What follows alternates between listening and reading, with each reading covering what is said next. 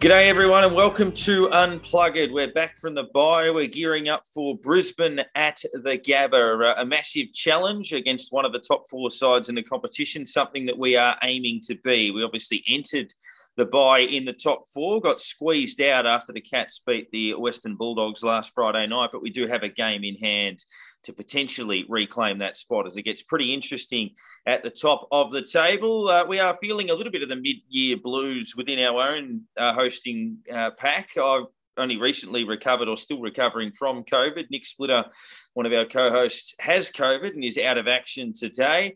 And my other co-host, Aaron McGrath, is waiting on a PCR test and may well have COVID, but he is with us today, but we're all battling to a degree. We'll be joined a bit later on by Philip Dalidakis, who did join us earlier in the season leading up to the Richmond game in round three as a co-host when I was unavailable that particular week.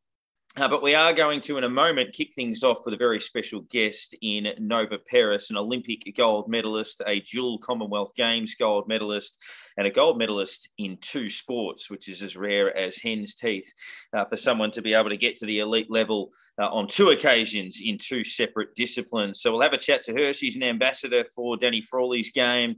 She's also obviously doing some terrific work in the Indigenous space as Auntie Amon as well, the mother of Carl Amon, of course, who's been down at the club doing some terrific things and obviously a heavy Indigenous presence within the club. So, and the mother, of course, of Jack, who's making his way through the St Kilda system at the moment. So a lot to talk to her about. But Aaron, we've got you on board. We're all battling a degree of adversity, but we push towards the weekend with a bit of optimism. Yeah, down but not out. Hopefully, similar story for us this coming week. We've had the week off, go into this game this week probably more confident we did last year. Yeah. Thinking it's the sort of game with, if we looked at it, we'd be going, normally, oh, look, Brisbane are flying. We're going to go up there. We're going to struggle. Yeah, look, let's try to keep it reasonable, I guess. But yeah, we got there reasonably confident, I reckon. They're a really good team. They probably had a good start last week, and then Freo just overran them, like, straight right over the top of them. So, the place we won there, they haven't won there. So we just keep looking at the draw, keep looking at what's happened, and sort of think, yeah, we're absolutely right in this match. So, definitely go into it very confident. An extensive preview of that game to come, but we're going to jump into our very special guest nice and early this week.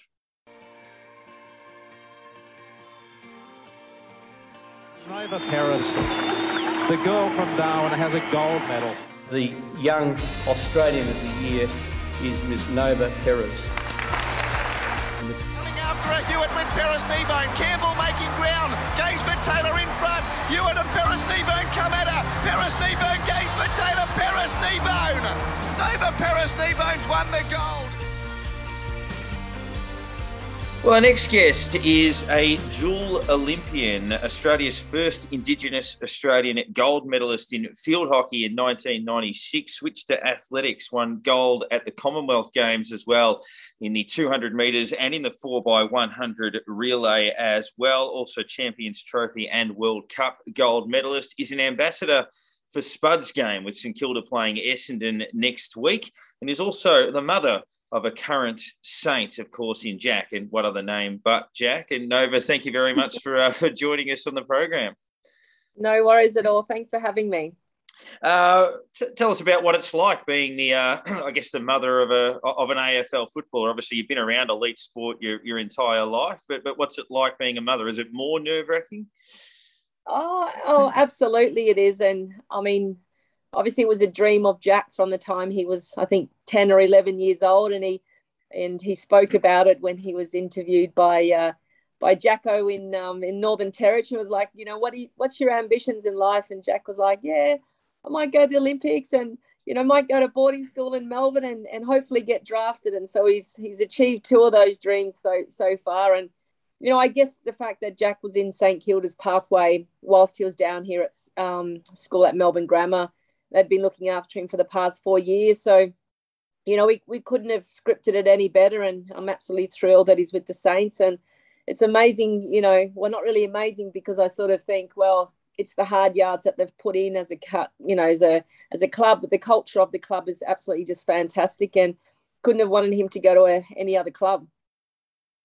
So did you follow the game really closely before you went to the club, or did you even follow St Kilda, or were you on someone else before then? Well, being a Darwin girl, I grew up with Michael Long, so I was very close to Michael. His mum and dad was on the mission on the Tiwi Islands with my mother. So from a very young age, we sort of, you know, when I went to hockey, he went to football. So it was a pathway of mine. I was a bit of an Essendon supporter through Michael Long's era, and, you know, but obviously with, you know, the great man Nicky Winmar, we're all sort of dabbling in elite sport. I was representing Australia whilst Nicky was playing for Saints and Michael was playing for Essendon. So, you know, like for the last 3 to 4 years whilst Jack has been at the club, you know, I can't have looked at any other club apart from St Kilda. So I'm absolutely thrilled to be supporting, you know, Spud's game, and Danny Frawley was a tremendous human being, and, you know, it's just tragedy of what happened to him. So when I was asked to be, you know, part of it, and we know sort of mental health, it's wide and vast throughout Australia. So any sort of help that I can give to this space, you know, it's something that you don't even have to ask me twice about. Do you feel that your position is unique in the sense that you've been able to represent Australia in a team sport, but also represent Australia individually, where it's the self-motivation and all of that sort of stuff? And I guess how much of an understanding has that given you into the pressures of sport when it comes to even the messages that Danny was trying to put out, but also with the challenges that that your son would be facing? Look, absolutely. I think anyone who goes into elite sport, you know, needs to have support around them with regards to, you know, it's the cutting edge to make it or break it, you know, and especially if you look at sort of Jack now, he's, you know, was rookie drafted. He's only 18 years old and playing solid consistency in the VFL. And, you know, it's hard for anyone to sort of break through and into that AFL team, especially when both the VFL, the Zebras and St Kilda are doing so well respectively. But, you know, it's the 1 percenters, and you can have everything, but it's just so hard to sort of break through at the highest level. And, you know, it's a privilege to play elite sport, and I sort of feel that there's so much pressure I sort of feel in terms of, because it is your work, you know, you rock up every day to train, and you're required to do all the things necessary to make it. And sometimes you might get a bit deluded as to why you can't get through, and you're doing everything right. And at the end of the day, it's just a matter of time, you know, before you do get that opportunity. But elite sport, I sort of feel, if you're playing, it's amazing, but it's not a sexy thing in terms of, you know, the hustle and the grind it takes to put your body through it. And, you know, even through my own athletic days, there's been a number of athletes who have been so wound up in elite sports that when they finish, it's like, well, where does my life lead to now? Because they've had the construct of the support physically, mentally, you know, all the support in the world. And then when they leave the system, it's like, well, shit, where does my life take me? And I've seen so many people and, you know, at that elite level sport. And it's not just that. I sort of feel, even given COVID, you know, the coping mechanism, that isn't really there, the support, it's not there. So it's hard, you know, and I do know a number of people who have been in that dark space and, you know, have ended in tragic circumstance. And I don't know if there'd be many people who don't know people who've gone to that very dark place, and if they don't have the ability to pick up the phone and say, hey guys, I need help, you know, it is sad. But quite often a lot of people don't like to talk about it, when in actual fact we should be talking about it, you know, so much so that people know that they can pick up the phone and call a friend. Or, you know, I sort of feel that clubs in sports right across all sports, in fact, they don't sort of do enough with regards to provide that ongoing support post that elite sport space. And we should do more, you know. I'm good friends with a number of ex-AFL players and ex-athletes that sort of have gone down that path. And, yeah. But anyway, I'm here to support the great cause. And, you know, today or next week's not a destination, it's a journey. And we can only get bigger and stronger and have more voices to the cause. It's going to lead into that and say we've seen the launch down at Moorabbin and basically yourself and Richo and Tom Boyd and a few others down there with the basically launching the project. But what sort of role are you taking on in this? Is it involving game day next week as well, or what are you doing in amongst it all? I guess. I've made myself available for the promotional video. You know, I had a choice of what sort of message that I wanted to give, and my message that I chose was for the community, because it is about the community. We want to know that support is there for everyone, irrespective of your background. And unfortunately, I won't be at the game because I'm actually heading off to the Hawkesbury for a 10-day silent retreat.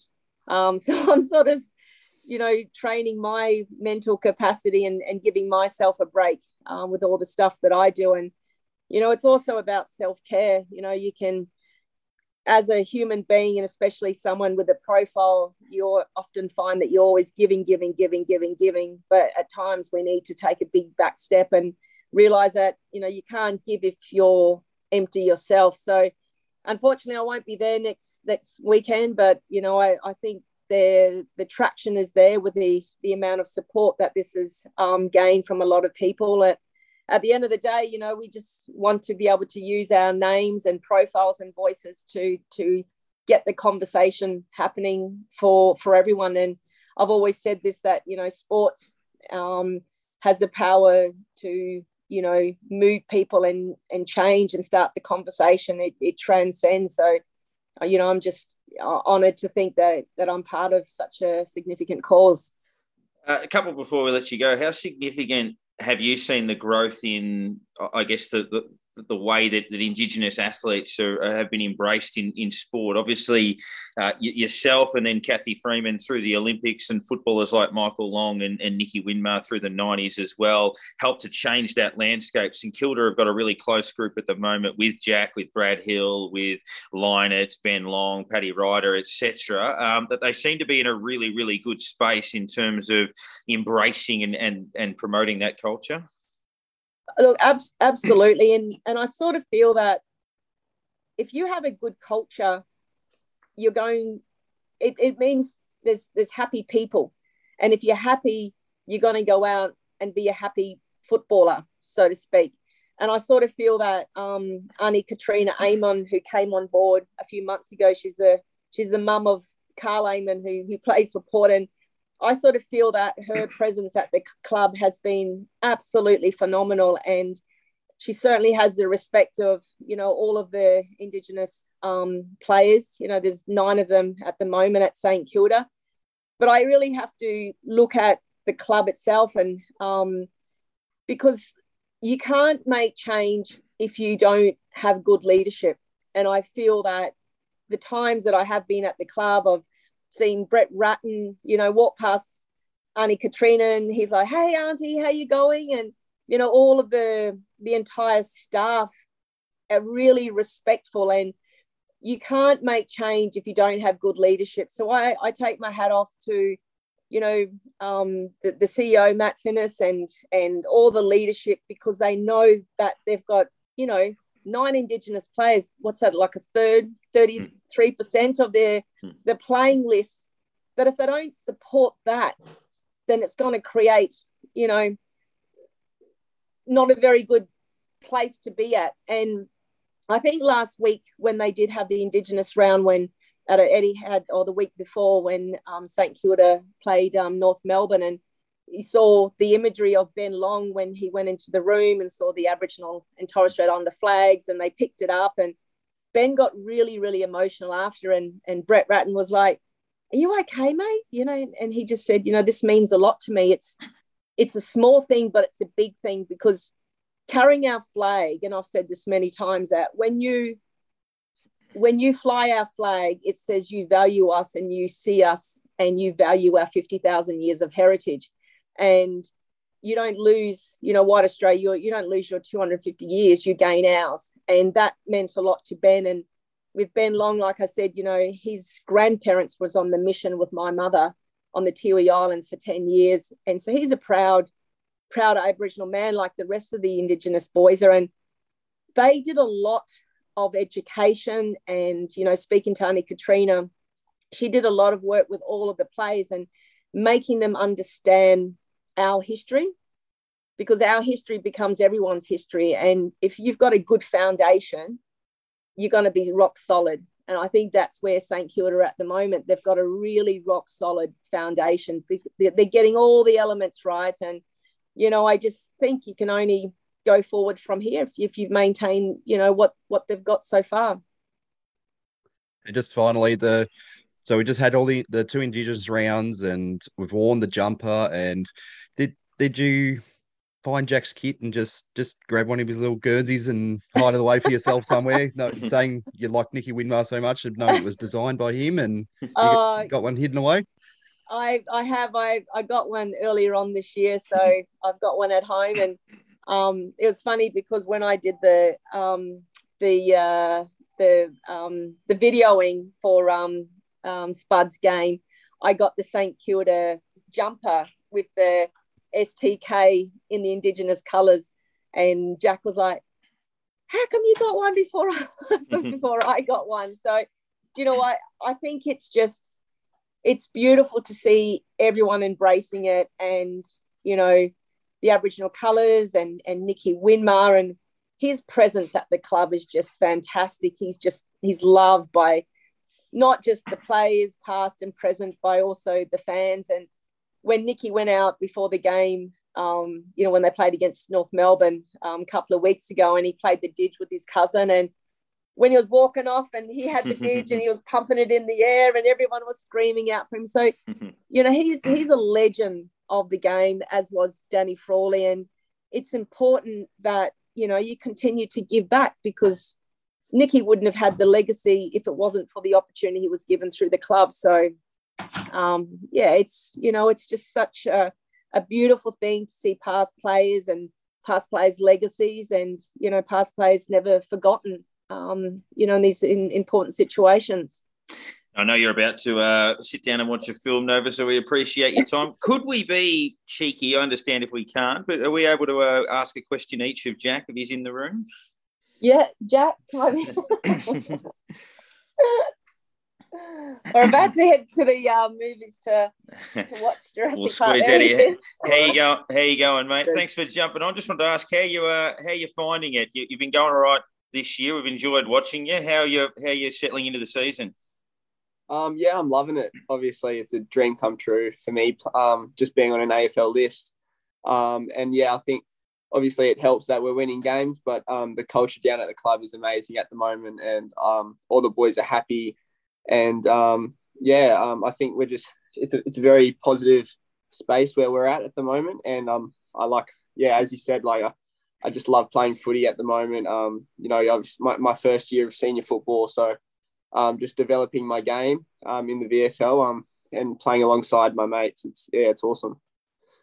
And has there been a good word of advice from Mum, how to do things? Has it been on the international stage? The AFL's not international, but it's pretty high pressure. Yeah, I've had advice from her my whole life, really. So I got that down packed from a young age, like how to deal with pressure and stuff like that through athletics, and her coaching me through that. She thinks she knows a lot about AFL sometimes, but in terms of, she gives me more advice. I'd say, like, you know, the mental side of sport, which is a very important side. And yeah, that that gives me a lot of confidence and, you know, gives me ideas of how to work through certain things and, you know, the highs and lows of sport. So, yeah, I appreciate her and her advice a lot. Well, thank you to both of you. Enjoy the film tonight and really appreciate you giving us some minutes and look forward to seeing you in the ones, Jack. And then thanks for all your work as well, Nova. Pleasure. Thank you very much. Thank you. Thanks for having us. Thank you very much. Cheers.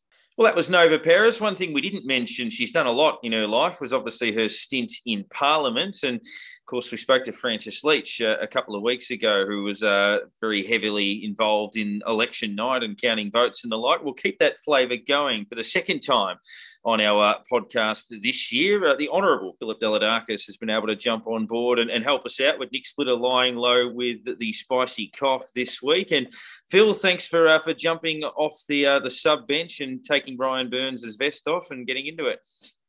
Well, it's just great to be back with the A-team. You know, I've been in the Magoo's with Nick. Of course, we send him a special cheerio. May he and not only himself but his wife and little girl also get better because they're suffering as well.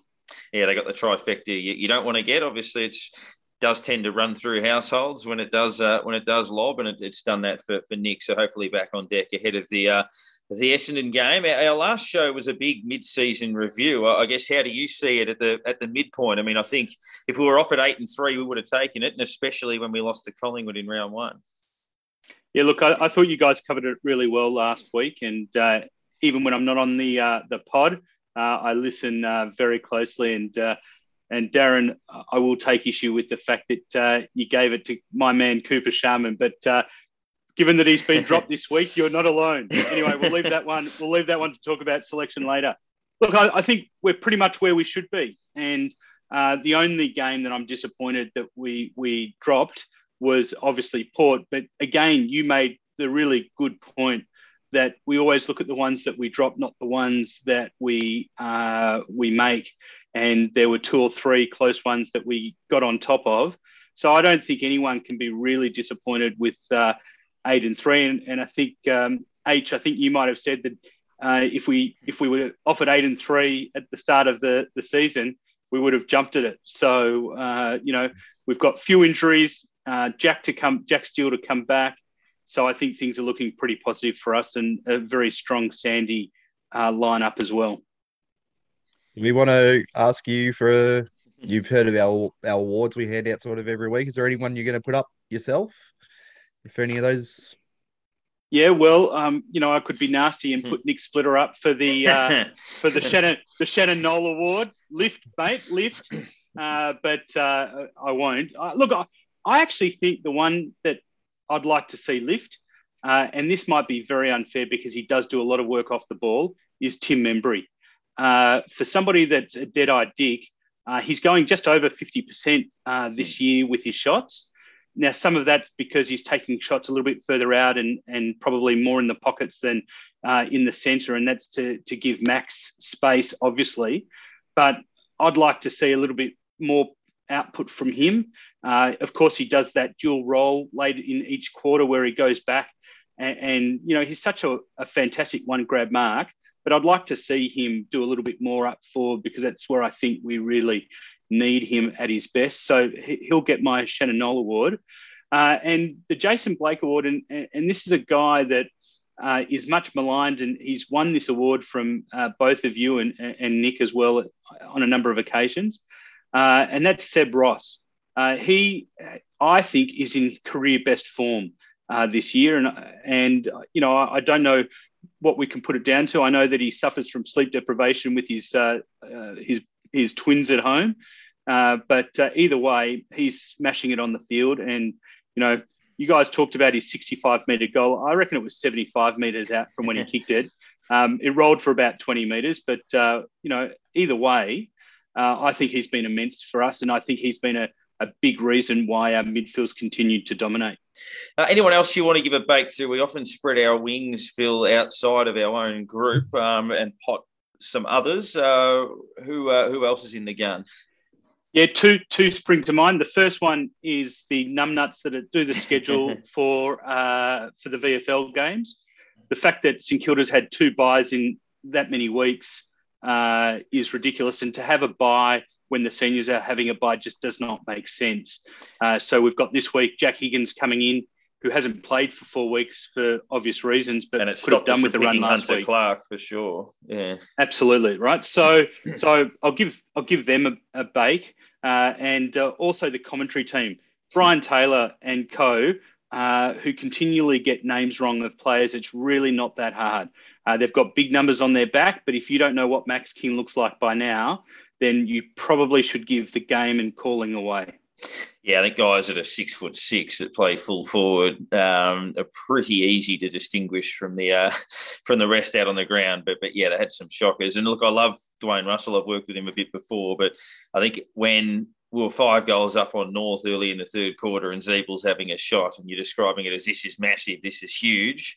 I think, unfortunately, you're trying to polish a turd a little bit there. That's there's not much you can do to salvage that, I don't think. But yeah, it's that's why often when I'm at home, I watch a lot of games on mute and just enjoy the silent sounds. Taking that, call it yourself. Yeah. Well, you know what? Listening to Darren Parkin, you could do worse, eh? You could do worse. Yeah, it's hard work sometimes, and I think sometimes the serenity of silence in your own head isn't a bad way to take it in. But hopefully, we don't need to do that on Saturday night. Gut feel, I think, for Saints fans is everything. I'll start with you, H. You did mention at the start before we spoke to Nova that we should head up there with a bit of confidence. We played them last year in a game that was supposed to be at the Gabba. We've got moved to Metricon, I think. Was it because of floods or something along those lines? Or who knows? It was either floods or COVID or something. But it got moved down south and we fixed them up pretty comfortably at Metricon. But obviously the Gabba's a bit tougher. Yeah, we've also beaten the Gabba in recent times as well. So it's up. Well, so it's basically 2 times in a row we've beaten them up there. They're not as frightening as what they may seem up front. They're a very talented team. They're a very drilled and skilled team. That there's ways, like we've seen Melbourne in the last 2 weeks. There's ways to beat these teams. They're not unbeatable. Yes, they've come off against Fremantle last week, another top 4 team. It's obviously going to be a hard game for them, and they're coming back from Perth. So we're fresh off a bye. We've got to hit the ground running. Get them early.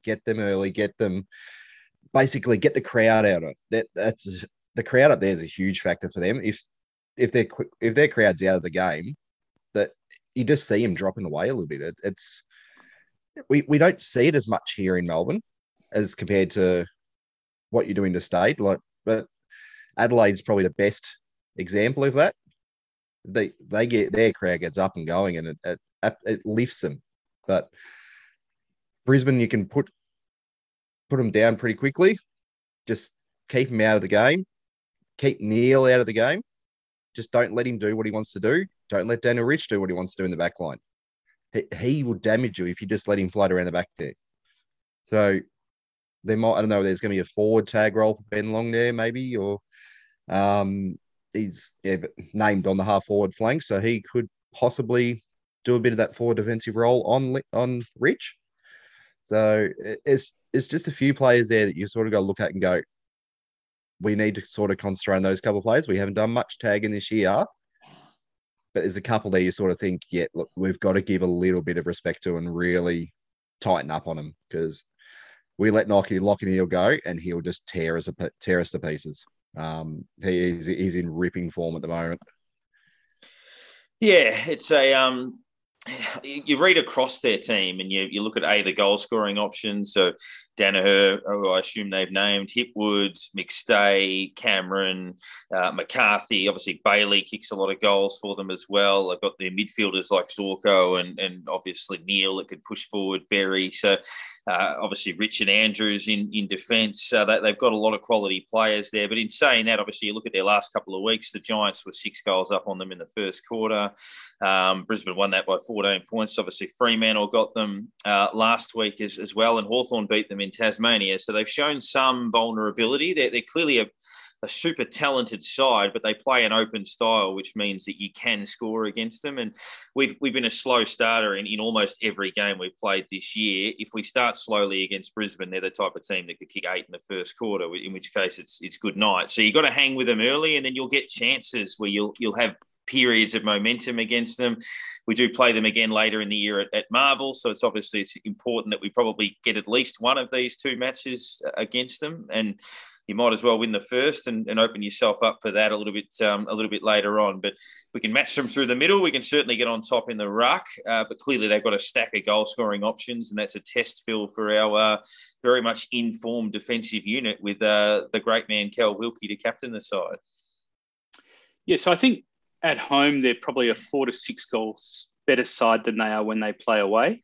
And I think that's probably a lot to do with the conditions up there, a little bit warmer, and certainly, hopefully the crowd actually understand the AFL rules this time because, I've been up there before in the crowd, and I kind of feel like probably they were a bit like the Sydney crowd of the mid-'80s, just sort of learning their way. But that being the case, they are a super talented side. I mean, the players that you just mentioned, I mean, you've got Zach Bailey, who keeps popping up, Charlie Cameron, who can have 4 kicks and 3 goals. He can also have 3 points and 1 out of bounds. So, critical to start well, as you said. And, Oscar McInerney, I don't care what people say, I think he's probably, for me, he's the best ruckman in the league, and there are a lot to choose from. And if I could bring him into the team when Paddy Ryder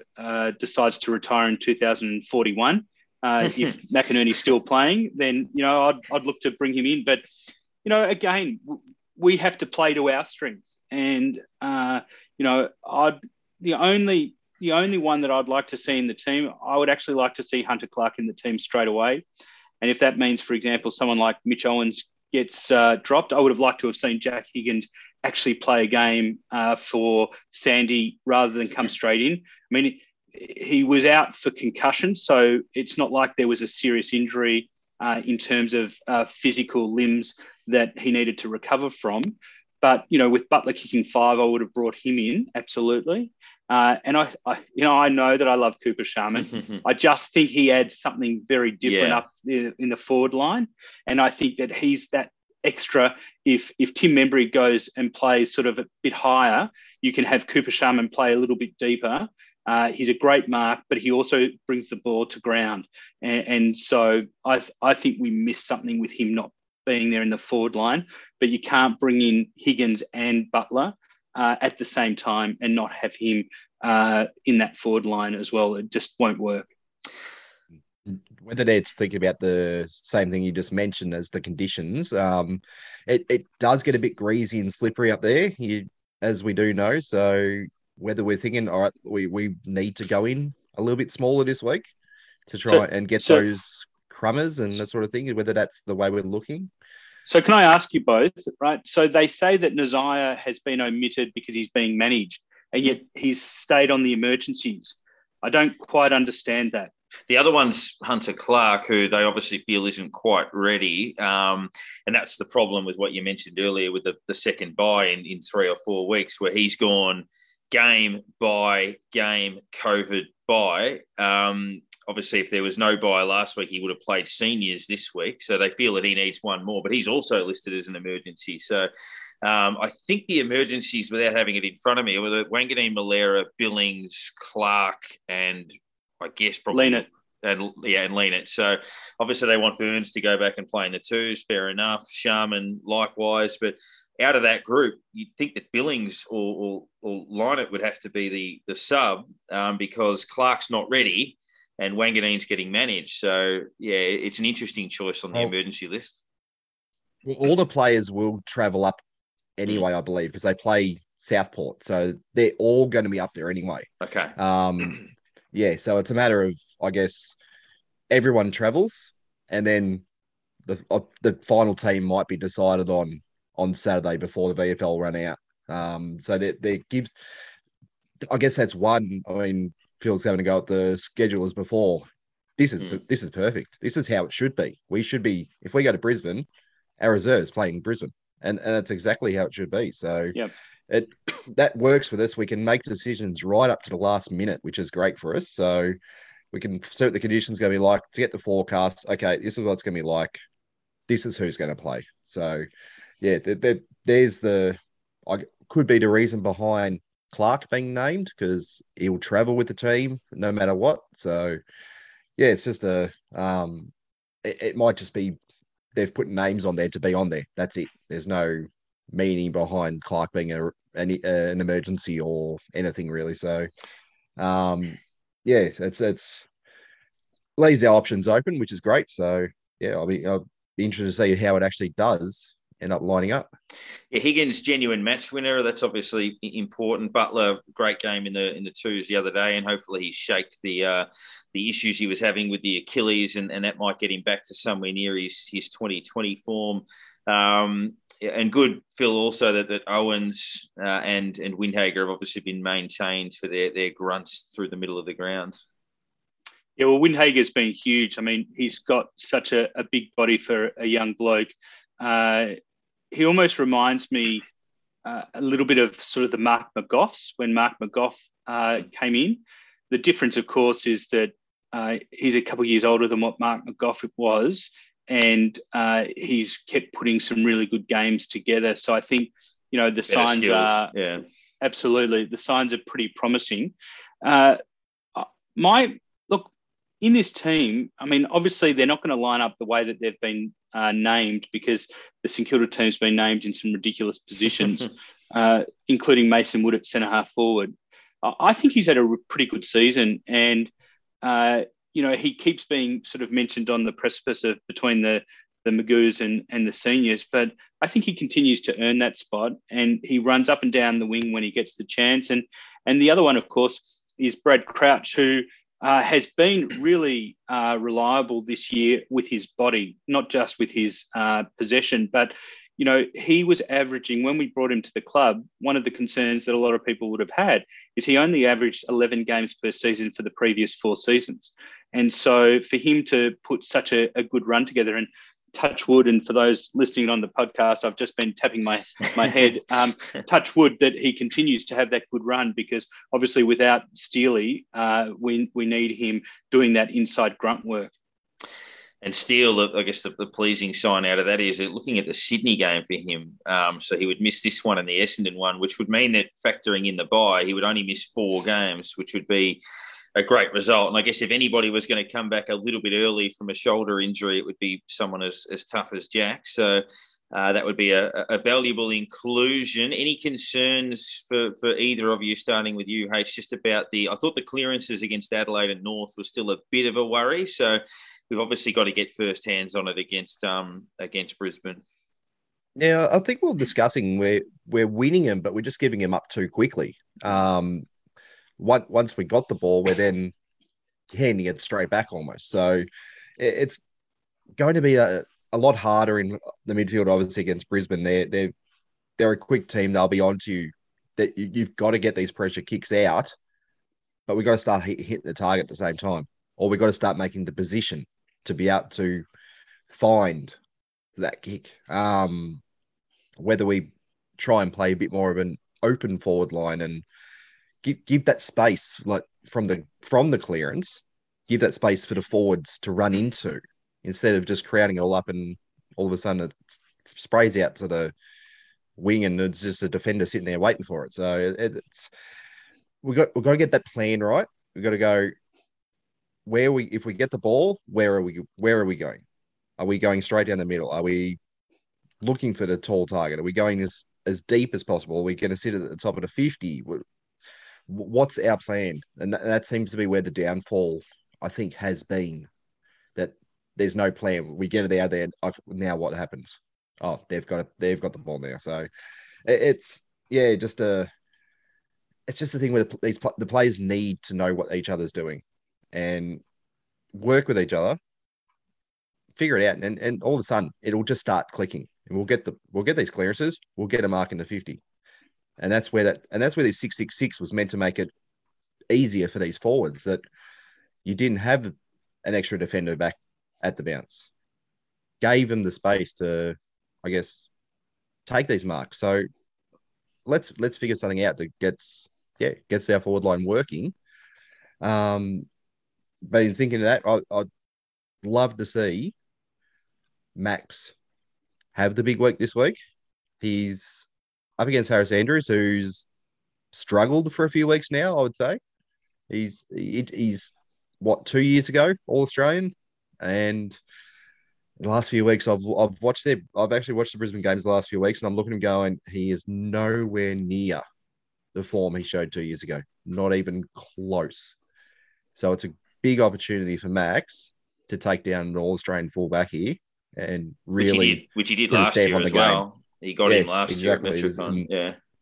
Even bigger chance here to basically own a game and just make it his, and make Andrews know that you've got a few years ahead of you here, and I'm not going to make it easy on you any time. And the last three scores they've conceded, Brisbane, I think, have been 119, 96 and 100. So teams have been getting points against them as heavy as they do score themselves, Phil. So how are your confidence levels? Because I'm trying to get a read on, we spoke about the Melbourne game as a barometer and the Geelong game as one we had to win because we had to move past a team like Geelong. Brisbane are probably halfway between Geelong and Melbourne, I guess, in many respects. So is it a case of, we need to win it to show we're top four, that this is the type of game we should be winning? How do you sort of see this one? Well, if Brisbane are a 4-goal better side at home, which I think they are, then obviously every team that goes up there is up against it straight away. But, if you want to be a good team, you need to be beating the best teams. If you want to be at the pointy end of the season, you're going to need to beat them at some point, and you're going to need to beat them in the finals. So, from my perspective, I remember last year people complaining about our draw, and I looked at the draw and thought, okay, sure, it's a little bit tougher than what some of the other clubs might have wanting to make the top eight, but you're not going to do anything in the finals unless you actually have the game style and the players playing at the top of their game, winning and beating people that are around you. And they dropped one that they probably shouldn't have last week, so they're going to be pretty hard at it, you would have thought. But it's also Max King's 50th. And so hopefully, backing on from what H said, that he does have a ripper, because there's nothing like being able to celebrate a milestone game than performing at your best. And I agree also. I don't think Harris has played at his best recently, but it'd be so St Kilda for Joe Danaher to come back from 15 weeks off, or however many weeks he's been away, and he hasn't, I don't think, kicked straight much in recent times when he has played. But for him to come out and pull out a blinder, that would be so St Kilda. It would. I guess in essence, and we may be able to, may well be reflecting on that, but I love games like this because they can be, for want of a better expression, those sort of elevation games, the holy shit games, where you sit there and you think, well, if you win the game on Saturday night and you sit back after that match, you think about what that actually means. You're like, shit, we will have beaten Brisbane at the Gabba and Fremantle in Perth in the same season. We're probably fair income.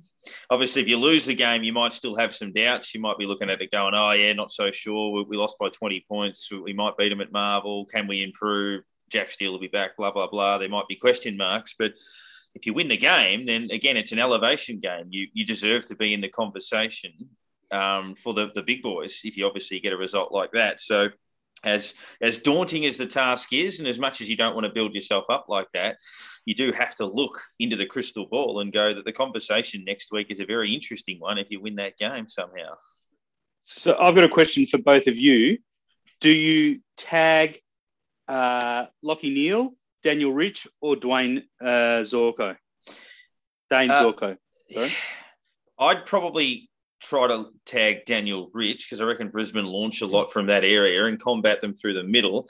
And I'd make sure I put, he's probably not as on Broadway as some of those other guys, but I'd be putting a stack of attention into Bailey. He seems to He seems to kick three a week. Obviously, he doesn't because he's not going to kick 70 in a season, but it feels like he kicks three a week and is constantly a danger. So Rich is probably the one because I reckon he'd be the most taggable of those guys, and he's a beautiful kick of the footy. So if you can restrict him to 7 or 8 kicks as opposed to 16, then that's hugely beneficial.